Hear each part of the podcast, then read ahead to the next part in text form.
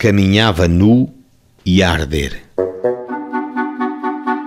Ezequiel Vieira Morgado caminhava para Montalvo, na companhia de Américo Zacarias, na herdade denominada Moagem do Sol Posto, quando, ao passar próximo e pelas traseiras do monte do Val de Cabeços, viu que, em sentido contrário e pelo mesmo caminho que o depoente seguia, a cerca de 200 metros, que vinha caminhando um homem quase nu, parecendo-lhe que vinha a arder, o que comunicou ao seu companheiro, que também ficou com a mesma convicção.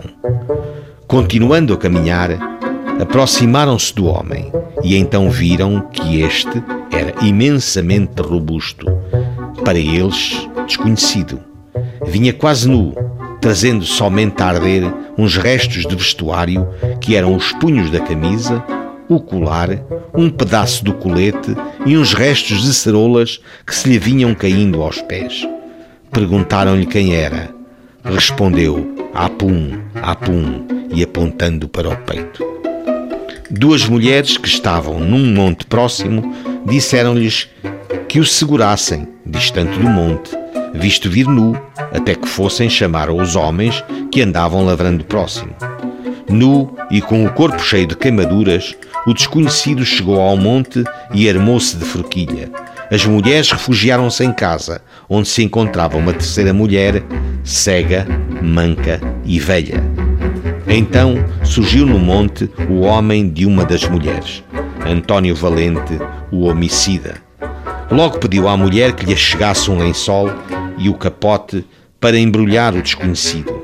Este recusou-se, deu safanão e pontapés no Ezequiel Morgado e atirou com ele ao chão. Aproximou-se da cabana, onde já se haviam entretanto refugiado duas das três mulheres, e com uma forquilha de ferro inglesa a eles e ao valente, se dirigiu, enquanto dizia em atitude agressiva: Ou você me mata, ou eu mato a você.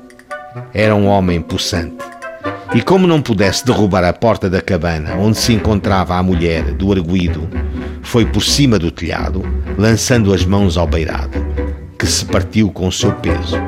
De novo com a forquilha na mão e vociferando: Ou você me mata, ou eu mato você, o arguído valente, temendo o ataque, agarrou na espingarda e disparou a cinco palmos do corpo do desconhecido, ora falecido, que tombou levantando-se e de seguida acabou por cair no chão, nele se rebolando.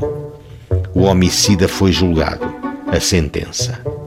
Tendo em vista as respostas do júri que deu como provada a legítima defesa, com os requisitos que ela exige, absolve o réu do crime de que era acusado e manda-o em paz, sem custas por não serem devidas.